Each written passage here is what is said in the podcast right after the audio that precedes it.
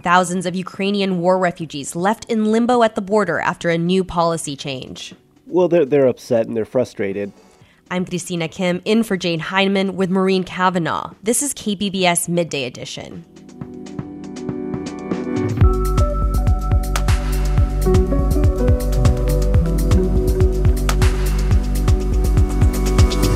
San Dieguito's school superintendent says she's facing retaliation and won't resign after making racially insensitive comments. She feels that this is retaliation for that complaint that she made with the district a month ago. As the military tamps down on religious vaccine exemptions, we hear why some are worried about what other religious freedoms could be at stake. And we hear from San Diego based bestselling author Don Winslow on retiring from writing to focus on politics. That's ahead on Midday Edition.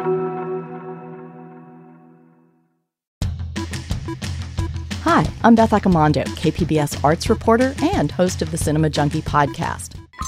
I'm also a geeky gourmet who likes to bake food themed to the movies I watch, like chocolate blood to savor with Dracula, or an extra chewy Wookiee cookie to enjoy with Star Wars. I'm geeky about the things I love, and that makes me a public radio geek as well. I love being able to connect with audiences just like you through TV, radio, the web, and podcasts like the one you're listening to right now. So, are you a KPBS geek? If so, then I'm asking you to get in touch with your inner nerd and become a member of KPBS today. Just go to kpbs.org and click the blue Give Now button and make a donation. That's right, let's geek out together about the things we love. Changes by the Biden administration meant to make it easier for Ukrainians to enter the United States have had the opposite effect for thousands of Ukrainians now stuck in Tijuana. Here's Enrique Lucero of the Tijuana Migrant Affairs Department. Se cerró la garita El Chaparral eh, para ingresos de ucranianos. The border is now closed for Ukrainians, Lucero said. The reason? A policy aimed at helping Ukrainians apply to enter the U.S. directly on airplanes called Uniting for Ukraine. But while this policy makes air travel easier, it means Ukrainians can no longer enter through land borders without a visa. And those changes have left thousands of Ukrainians rushing to cross local borders before midnight on Sunday. Here to catch us up on all these developments and how they're impacting our local borders is KPBS border reporter Gustavo Solis. Hey, Gustavo. Hey, Christina. In making this change, the Biden administration is hoping to make it easier for Ukrainians to enter the country, but it's had unintended consequences. What are you hearing from the Ukrainians stranded at the border? Well, they're, they're upset and they're frustrated because for the last two months, Ukrainians have been able to cross the border with relatively little ease. But overnight, this migration route was closed, so it's really a bummer for people who arrived to Tijuana Monday and today instead of Sunday, right? Just one day of difference makes uh, the change whether you can enter or not. How can Ukrainian refugees enter the U.S. now with this new policy in place? Well, they have to apply through this Uniting for Ukraine program, right? It's all online, mostly designed for people who are still in Europe, but they can, I mean, they can apply from anywhere. So they can just do it from Tijuana or anywhere in Mexico. The program is really meant to streamline the refugee process by connecting Ukrainians to sponsor in the U.S. And actually, anyone listening now, if they want to get involved, they can register as sponsors for this program. For those Ukrainians in Tijuana who are unable to cross into the U.S., what options do they have? Well, the main option that Tijuana officials are pushing is for them to go back to Mexico City. That's where Ukrainian volunteers are setting up a shelter where people can apply for this program. They can live and wait in Mexico City while they wait for an answer.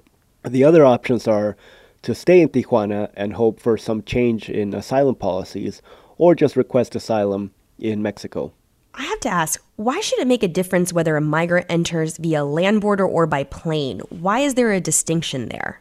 Well, we tend to lump asylum seekers and refugees in the same category, but legally speaking, they're two different groups, right? Refugees get vetted in their country of origin or somewhere nearby. Once they're vetted there, they can come directly to the US. Asylum seekers come to the US and they're vetted once they get here with asylum seekers, it's a bit more taxing on our immigration system because, generally speaking, they have to be housed in government facilities, and they add cases to an already overburdened immigration court. Politically speaking, Democrats don't want images of a lot of migrants at the border heading into the midterm elections. So it appears that the Biden administration is preferring the refugee process over the asylum process. But from the outside looking in, it looks like those are logistical and political reasons, not necessarily humanitarian ones. In your view, does this mark the end of the wave of Ukrainian migration to Tijuana over the last few months? Well, that's what Tijuana officials are hoping for, right? They hope the numbers go down and they can stop spending resources on the Ukrainians and focus more on the, the normal, quote unquote, migration in Tijuana, deportees and other asylum seekers. Whether that will actually happen or not is difficult to tell.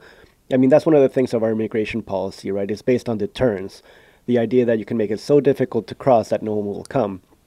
But that philosophy doesn't really account for how desperate people are, right? If you're fleeing your home because of a war or persecution or, or narco violence, you're not going to sit there and look at things like Title 42 and MPP, right? You're just going to run for your life.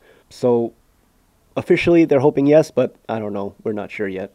All eyes are on the Ukrainian refugee situation, but the reality is that U.S. immigration policies have long been a patchwork of confusing laws that are ever changing, and a lot is set to change in the coming weeks and months. Today, thousands of miles away from the border, the United States Supreme Court is taking up a case on Remain in Mexico. Can you remind us what that policy is and what the Supreme Court is looking at here? Yeah, sure. Uh, Remain in Mexico is another Trump era policy uh, that focuses on asylum seekers. In this case, it forces them to live in Mexico while their asylum cases are adjudicated. It's controversial because hundreds of migrants were robbed, beaten, kidnapped, and sexually assaulted after being returned in Mexico. When Biden was campaigning, one of the things he vowed was to overturn Remain in Mexico as soon as he got in office. Also, another problem with it was that people enrolled in this program didn't have access to lawyers in Mexico, and as a result of that, the vast majority of them lost their asylum cases. The arguments that were heard today in the Supreme Court were largely procedural arguments. Does the Biden administration have the authority to terminate the program? like the Supreme Court wasn't really evaluating whether the program is inhumane or not. They were mostly concerned with whether the executive has the authority to end it. Experts who followed the argument said it will probably be a close decision, but we won't know until we get a final decision later this summer. In other border news, Title 42, a public health order placed early in the pandemic that limited immigration, is once again in limbo after President Biden said it was coming to an end in May. What's happening here? Well, there was big news just yesterday when a federal judge in Louisiana, which is not a border state, but a federal judge in Louisiana announced his intention to block the Biden administration's plan to terminate Title 42. Technically, it's not a ruling, at least not yet. It's just a judge saying how he will likely rule, but it doesn't bode well for migrants who have been waiting for an end of Title 42. There's so many moving pieces and unknowns, but here in San Diego, what's being done to prepare for the potential end of Title 42 should that move forward? Well, I know that just this morning, uh, County Supervisors Nathan Fletcher and Nora Vargas submitted a proposal that would create a subcommittee to address the short term and long term solutions for an influx of migrants entering San Diego. Part of what that subcommittee would do is find a location for a temporary shelter and seek uh, state and federal funding for more services to providers like the Rapid Response Network and Jewish Family Services. What are you keeping your eyes on in the days and weeks to come with so much changing? I think, well, one of the frustrating things of, of, just for me personally covering immigration, and I'm sure for people who are directly impacted by it, is that we have to wait for people in Washington D.C. to make decisions about something that's happening in, in San Diego and Tijuana. So we're we're kind of you know left to the whims of of the political class right now, and it could go either way. There's a lot of moving parts, right? As you said, our immigration system is a patchwork of different things put together over decades. Uh, so it feels like we're just on a roller coaster and have no real agency of, of where we're going. It's just kind of wait and see what people in Washington decide they want to do. We appreciate you taking the time to help us sort through all that's happening at the border and making sense of it. I've been speaking with KPBS border reporter Gustavo Solis. Gustavo, thank you. Well, thank you, Christina.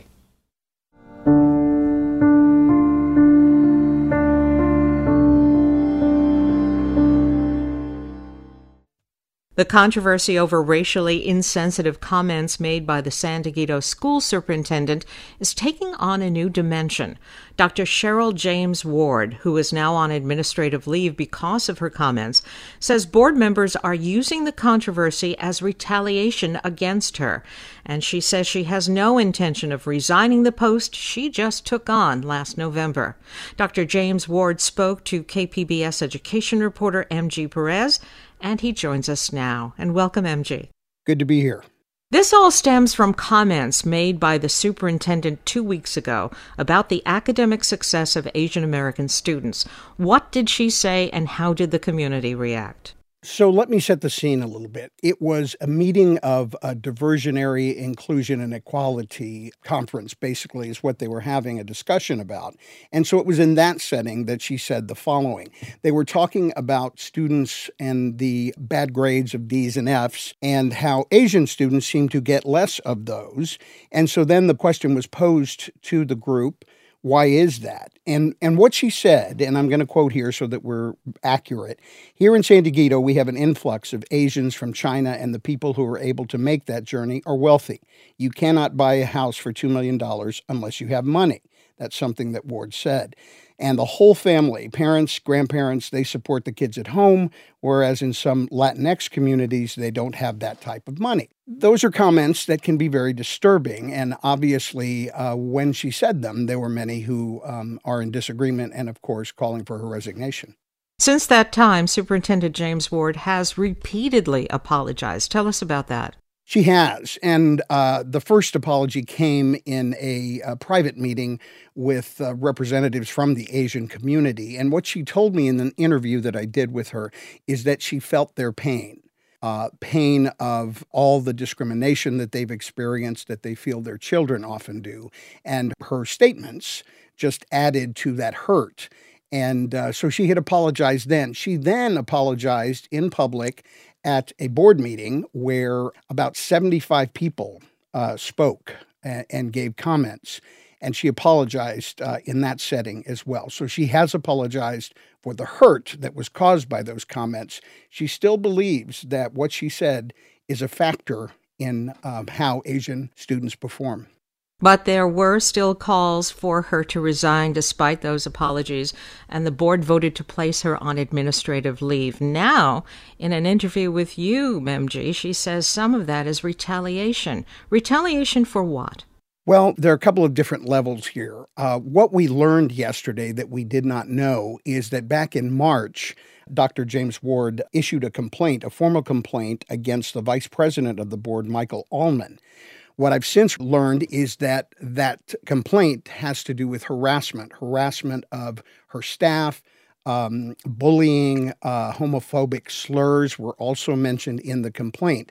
And she feels that this is retaliation for that complaint that she made with the district a month ago. And this is what the superintendent told you yesterday. And if Michael Allman could get rid of me, his hope was that that investigation would go away. So, number one, get rid of Dr. Ward, get rid of the investigation. And so she feels that Allman has uh, supported her being fired, and uh, and that's retaliation for that investigation that is underway right now. Now, James Ward says there are several other reasons why what she calls a firestorm has been created around her comments. What are some of those other reasons?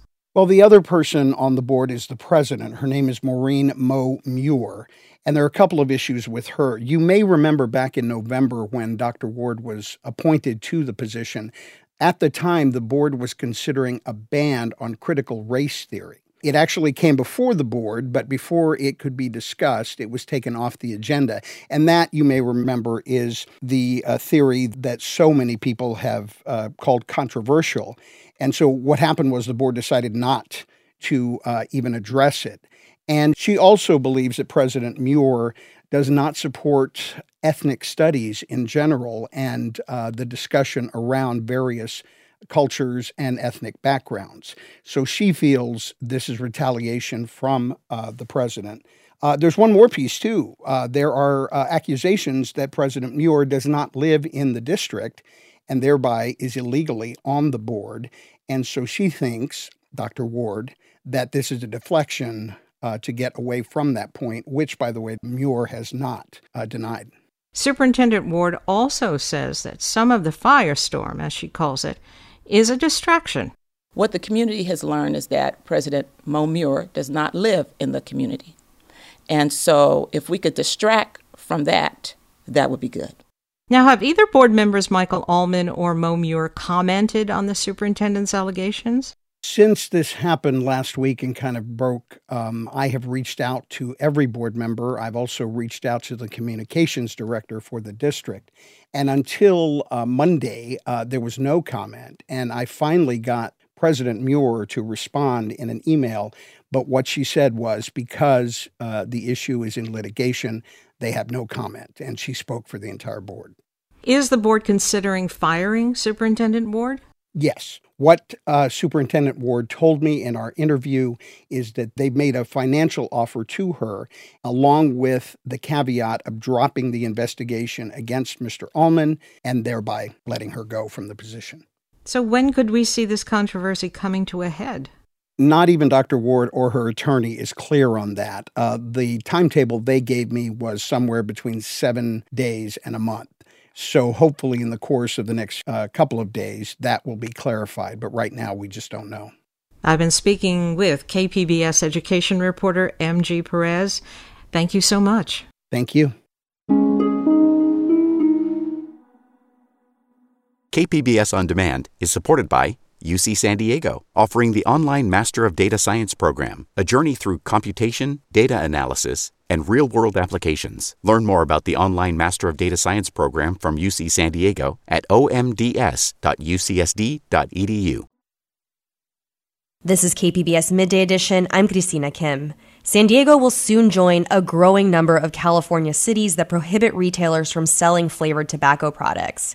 That's after the city council voted yesterday in a 7 to 2 vote to pass the SAFE Act, which prohibits the sale of flavored e-cigarettes, cigars, and menthol cigarettes. One big reason behind the ban? To stop young people from getting addicted to tobacco at an early age. The latest data from the National Youth Tobacco Survey estimates that over 2 million children use e cigarettes, and that nearly 85% of them use flavored tobacco products. Joining me now with more is KPBS Metro reporter Andrew Bowen. Andrew, welcome back to the program. Thanks, Christina. Hi.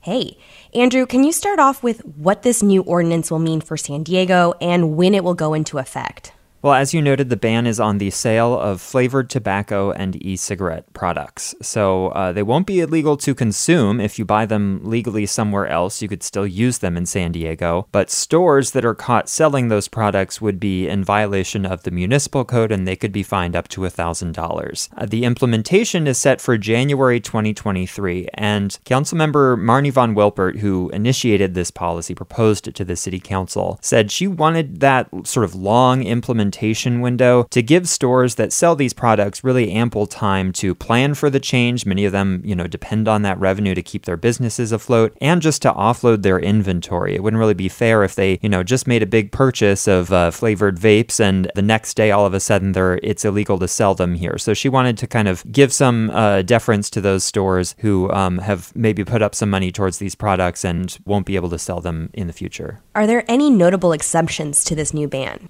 Yeah, so it doesn't apply to shisha or hookah. That was uh, seen as a unique cultural practice among mostly Middle Eastern and South Asian communities um, that is smoked pretty infrequently. Also, the, the giant pipes aren't, you know, very discreet. Uh, one of the things about uh, vapes is, you know, kids can hide them in their in their pockets in school, and that, and that makes it a lot easier for them to consume. It doesn't apply to loose leaf tobacco or premium cigars, and it also doesn't apply to unflavored e-cigarettes or uh, those that are flavored like tobacco. And there's also an exemption for devices that are approved by the FDA for the purpose of quitting smoking. Many people say that vaping helped them quit smoking, but most vapes are actually not approved by the FDA for that purpose. So the law is really targeted at the types of tobacco and nicotine products that young people are actually using. You know, you don't hear about kids smoking up premium cigars or hookah pipes in the school bathrooms. Much has been said about the prevalence of candy like flavors, which you've just been alluding to, in the advertising of flavored tobacco products.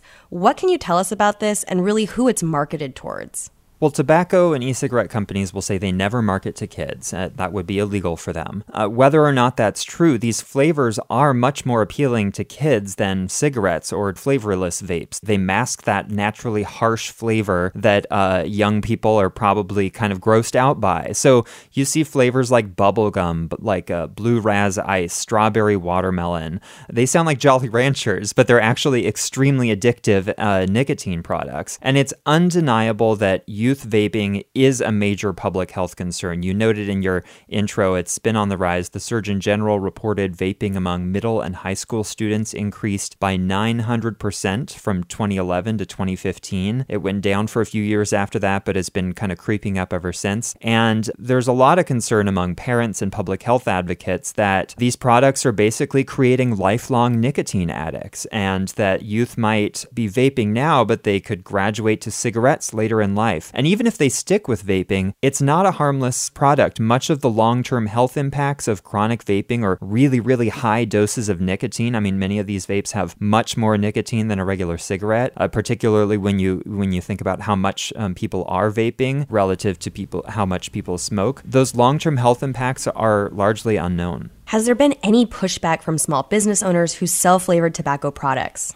There was a big pushback from store owners, many of them organized under the Neighborhood Market Association, a local nonprofit. Uh, many of them said that these products are easy to get online, or, or kids get them from friends or, or adults that they know, so banning them from brick and mortar stores won't actually prevent them from ending up in the hands of children. By the way, there was a website that somebody from the Neighborhood Market Association mentioned as a place where you can get e cigarettes. I went to that website and couldn't find any on there on the website. So I, it's unclear to me exactly exactly how easy it is to get them from online retailers. And the state is also cracking down on, on delivery of those uh, types of products. They want to make sure that when they're delivered, you have to show an ID and make sure that, you know, that person is, is purchasing them legally. But the retailers say, you know, this will push more sales online. It could lead to a growth in unregulated and less safe products uh, getting into the hands of kids. Uh, they say it'll result in lost jobs, lost tax revenue, and they say that this should be decided at the state level. You know, if you ban stores in the city of if you ban this uh, in the city of San Diego, it wouldn't be that hard for somebody to just cross over to the neighboring city and get these products there.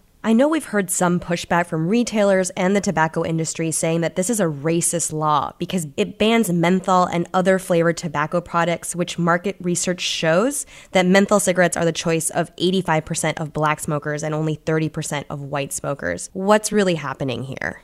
Well, it's true that black smokers choose menthol cigarettes at a much higher rate than white smokers. And that is really because of decades of very aggressive marketing from tobacco companies. The backlash that you're seeing to these bans are also helped by tobacco companies, you know, enlisting prominent black celebrities and, and personalities claiming that they're motivated by racism. So this is a real concerted effort by tobacco companies to prevent these bans or restrictions on flavored tobacco from getting approved. Councilmember Monica Montgomery The only black city council member, only black elected official in the city of San Diego, supported this ban with gusto. And uh, she said that those companies' decision to hook black people on these very harmful and addictive products is racism. And it's really a perversion of that term to claim that an effort to undo those harms committed against the black community is racist, when in fact it's the opposite. The intent is to reverse the impacts of that racist marketing and, and uh, the negative public health impacts on, on black people. Right, an important distinction. So you already mentioned this. Um, there is a statewide effort to ban flavored tobacco products. What is the status of those efforts?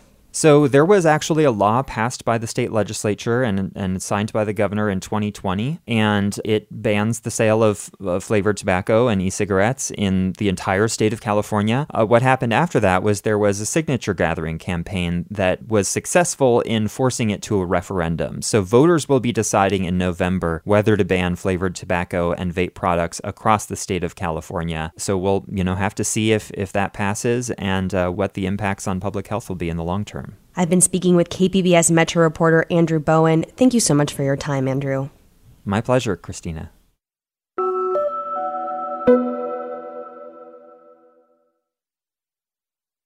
Now to the Central Valley for an update on California's high speed rail project. It's supposed to one day whisk passengers from LA and San Francisco at over 200 miles per hour. You've probably heard the project is tens of billions of dollars over budget and years behind schedule. But for a lot of Californians, high speed rail can still feel like an abstraction because we just don't see it getting built with our own eyes. But that's not the case in the Central Valley, where high speed rail construction has been underway for years and where the first segment of the project will open first. For the California Report, co host Saul Gonzalez got a status update on high speed rail's construction and how it's affecting the people in the valley. On the edge of South Fresno, next to Highway 99, I'm climbing up 40 feet of scaffolding to get to the top of a high speed rail construction site. It's a wide concrete bed big enough to fit future train tracks. This is the Cedar Viaduct, and my guide is High Speed Rail Authority spokesperson Augie Blancas. The Cedar Viaduct is a 3,700 foot long structure. It will take high speed trains up and over Cedar and North Avenues and over State Route 99. The viaduct is just one of more than 30 active high speed rail construction sites up and down the Central Valley. Toni Tinoco is deputy director of the High Speed Rail Authority in the Valley and talked to me about the scope of the work. On any typical day, on average, we have about 1,100 dispatched workers on various sites. That's everything between uh, Madera County all the way to the city of Wasco. That's 119 miles to cover, and we have a lot of men and women in different trades going to these sites, constructing these structures every day. Many of the components for high speed rail construction, like enormous precast concrete slabs, are manufactured at an open air yard surrounded by farm fields outside of the community of Hanford. They're then loaded aboard flatbed trucks and transported to building sites along 65 miles of the Central Valley. I asked Supervisor Craig Watt why do the work here versus a factory in the Bay Area or Los Angeles? It cuts down on shipping costs, and a lot of the local suppliers for precast components in the state of California don't have the capacity to keep up with our demand. It's here that I also meet some of the people building the high speed rail project, like husband and wife ironworkers Keith Villagrana and Desiree Ruiz. Desiree says she and her husband feel like they're part of something historic by working on the project. I would love to see the finished product of it and being able to say I helped build that train with my husband, like that's something that you can hold on to. Nobody can take it from you. So it feels good. What's also good, says Desiree's husband Keith, is the years of steady work and generous pay that high speed rail creates for the tradespeople working on the project. I've actually made more money than I've ever made in the 10 years I've been in, the, in my trade. So good for family finances? Yes, oh, for sure. For sure. This working for High Speed Rail Authority has has made a big difference in our lives, a very big difference. The High Speed Rail Authority's Toni Tinoco says that since groundbreaking seven years ago, the project has created over 7,000 jobs and helped support nearly 700 small businesses across the state. She says the economic benefits for the Central Valley have been particularly important. Historically, we've had very, very high unemployment rates here. Um, high speed rail has been one of the drivers of getting that number down. Being able to employ people, I mean, our workers and our contractors are here. They're living here, they're investing, they're eating, they're purchasing different uh, products outside of construction. So that's huge. But away from the building sites, it's easy to find people in the Central Valley who say they don't see or feel the benefits of high speed rail construction. I hear the words high speed rail, I think just a, a lot of waste of money. That's Michael Lopez, who owns Green and Clean, a small construction and landscaping business in the town of Selma. Lopez says he's pretty well connected to other small businesses in his area, and no one ever mentions high speed rail being an economic game changer for the valley. I don't know who has these jobs. You know what I mean? Who has these jobs? I don't know anybody that works for the high speed rail personally. I don't hear anybody telling me, like, hey, I got this contract for the high speed rail. And, and like here in Selma, where you have your, your business, you don't feel like money's being pumped into the economy. No, who, where? Where? Where, where's the high speed rail coming through here where, Sal- where Selma's getting any benefit from it? I don't see it. And like other Californians, Central Valley residents are also worried about high speed rail's escalating costs, long delays, and the plan to initially offer train service only to cities within the valley. At a Panera restaurant in North Fresno, about a dozen regulars gather early in the mornings to talk about the hot button issues of the day, including the train project. How often does high speed rail come up as a conversation? Oh, oh every other day. Don't get started on that. But I do, and Fresno resident Jerry Cartunian, like others around the table, is ready to talk. What do I think about the high speed rail? It's a, it's a rail that goes nowhere. It's going from Bakersfield to Merced. Yes, it's supposed to go to LA all the way to San Francisco at what? $300 billion cost in the next 35 years? We'll all be dead and gone by the time that thing's up and running. But the High Speed Rail Authority's Toni Tinoco defends the now $100 billion plus project. She says it still has the support of a majority of Californians, according to recent independent polling, and each day of construction brings the bullet train closer to a reality. You know, the fact of the matter is is that high speed rail is getting done. So those who have said, you know, they haven't seen any progress, they're not seeing any, um, you know, light at the end of the tunnel. The fact of the matter is is that we're in construction. So it is not an easy project. Uh, you're never going to get all of the support that you hope that you can get. Um, but the fact is is that california voted on a, a bond voted on high speed rail to get this started and we're trying to deliver uh, what californians voted for the High Speed Rail Authority says it hopes to have the first segment of the line between Bakersfield and Merced ready for passenger service by 2030, but it also acknowledges further delays are possible. Until then, the most frequently heard locomotive sights and sounds in this part of California will be from the many slow moving freight trains traveling through the valley. That was KQED's Saul Gonzalez for the California Report.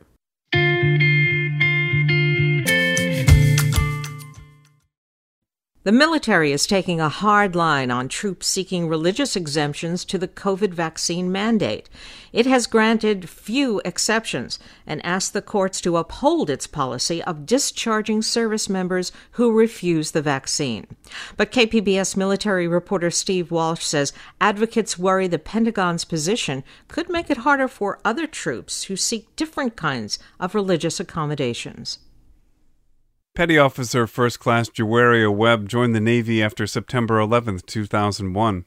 She's Muslim, but Webb was told at boot camp that she could not cover her hair with a traditional hijab. I felt naked. I felt like everyone was looking at me. I felt uncomfortable.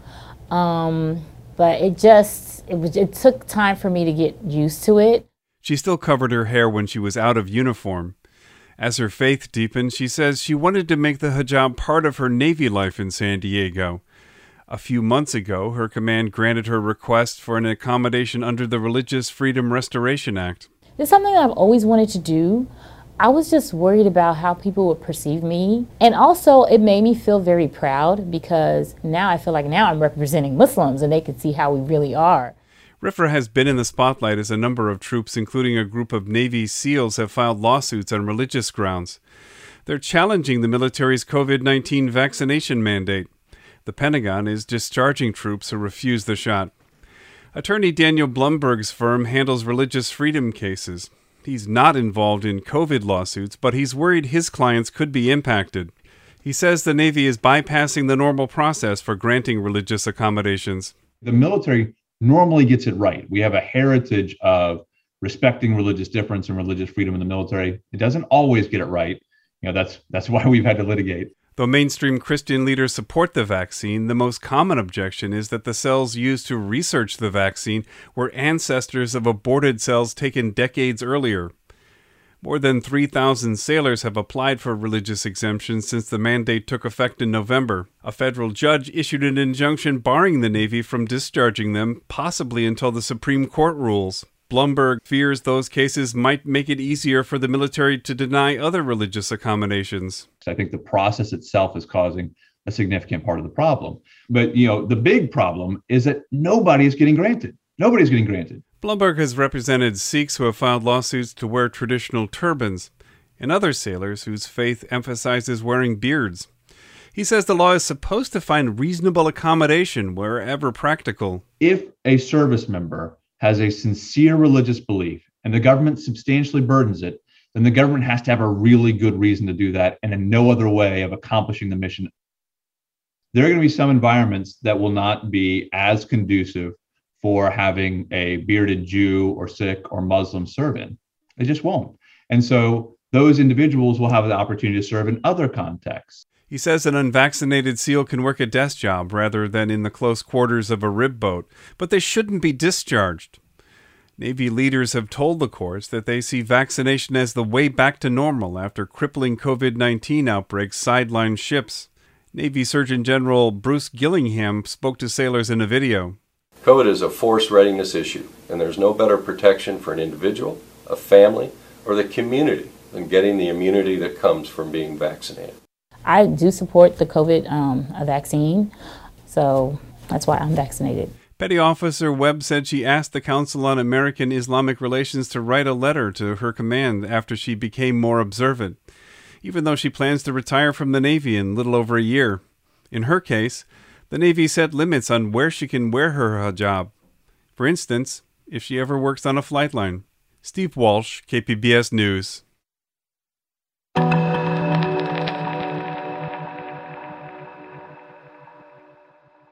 Public radio programs attract educated consumers and business decision makers. You can reach this highly desirable audience with your company's marketing message on KPBS. Isn't it time to make our listeners your customers? Find out how by calling 619 594 5715 today.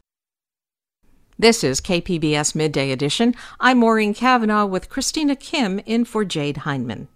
Novelist Don Winslow has used the San Diego Tijuana border locale as a backdrop for some of his most famous crime novels. Books like Savages and the Cartel Trilogy have gained both critical and popular success. Now, after plumbing the depths of Mexican cartels in his novels, Winslow has moved to an exploration of East Coast mafia wars for a new trilogy. The first in the series is called City on Fire. It's a book that's already sparked praise, as well as controversy for its subject matter and language. And it's also led to a surprising announcement from Winslow, one of the most celebrated crime novelists in the country. He's retiring from writing.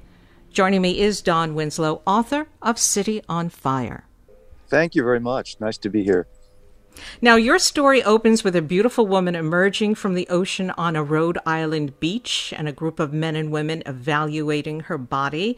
In this day and age, talking about women as sexual objects is a risky way to start a novel. Why did you choose to open the book with that?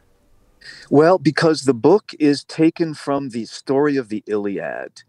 And the Iliad is largely about the objectification of women. Uh, the the fight, you know, the Trojan War starts over sort of toxic masculinity over Helen of Troy. And there was a very similar incident when I was growing up in New England between the Irish and Italian mob that resulted in a war uh, that went on for 10 years and cost 30 something lives. And so I was trying, you know, to point out the objectification of this woman. As the book goes on, of course, you get to know her and a number of other women in a much more personal way.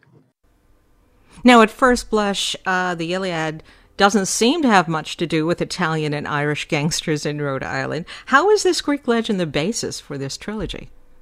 Well, when I was reading the Iliad and I was looking at the various stories, and all of the classics actually, the Greek and Roman classics, all of the themes that are in modern crime fiction are already there love, lust, hatred, revenge, honor, betrayal, compassion, mercy. All done in the case of this long war that went on. And that war reminded me of the era of the New England crime wars. And so I was trying to think could I write a novel, actually, three novels, that would be completely contemporary. You can read them without reference to the classics at all, just as crime novels, but draw from those great themes and stories and characters.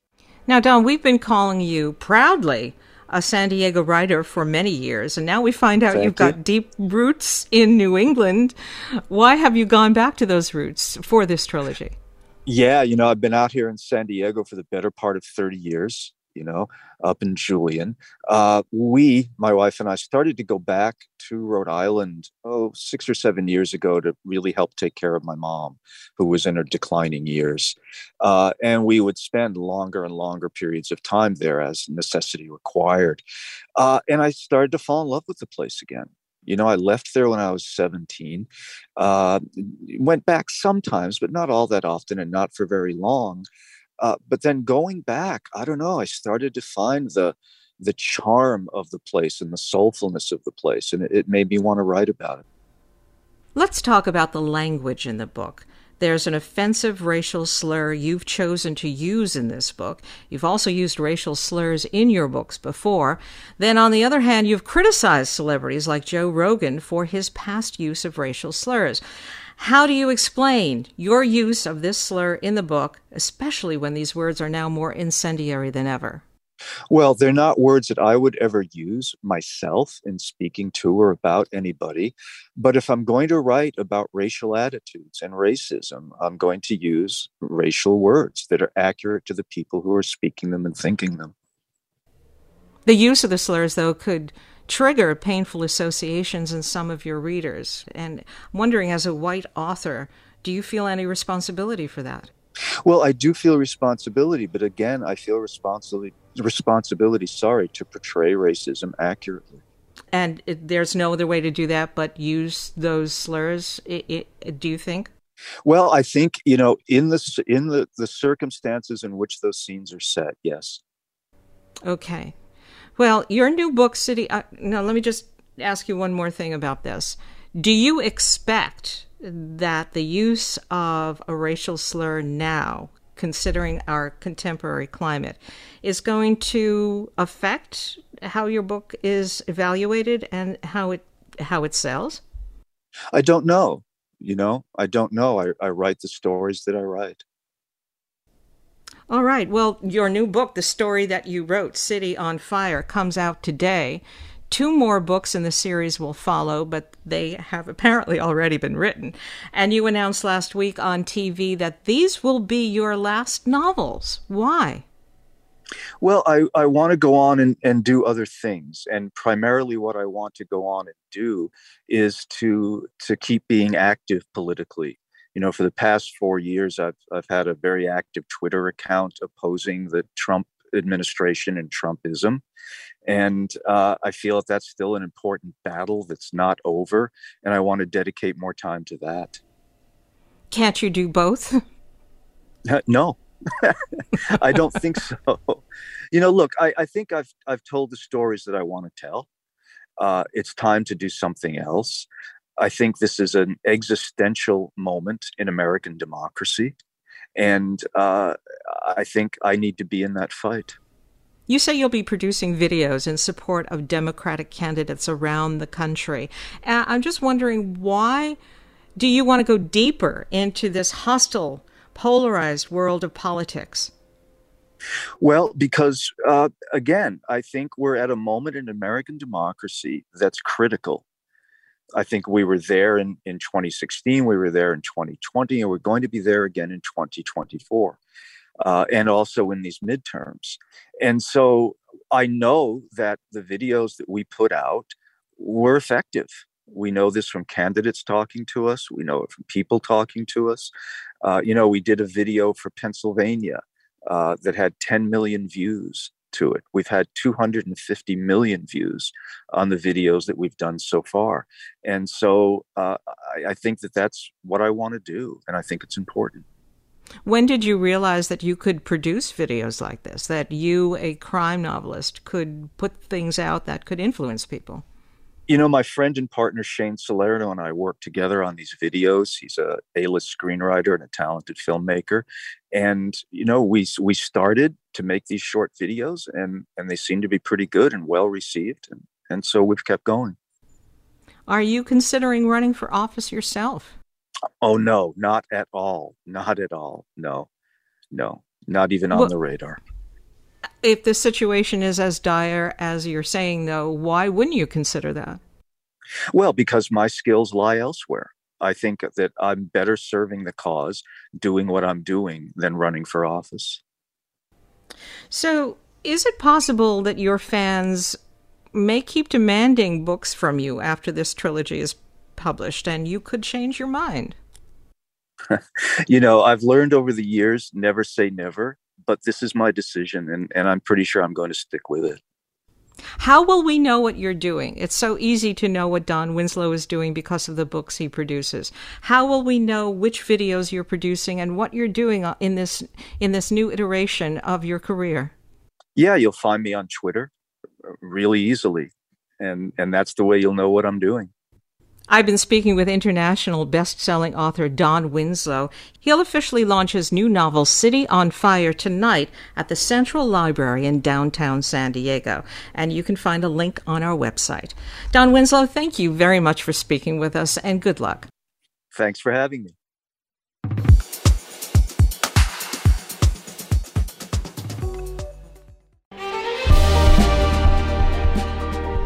Hi, I'm Bill Hoehn. And I'm Ted Hoehn. Over the past 50 years, our family has brought many world class dealerships to Carlsbad, including Mercedes Benz, Porsche, Audi, Honda, Acura, Jaguar, and Land Rover. That's right. This year we're celebrating 50 years in Carlsbad. So, on behalf of the entire Hoehn family, we want to thank San Diego. Throughout the years, we've taken tremendous pride in meeting and even exceeding our customers' automotive needs. We value the relationships with our clients and look forward to serving you for years to come. We invite you to visit one of the Hoehn Carlsbad dealerships or Hoehnmotors.com.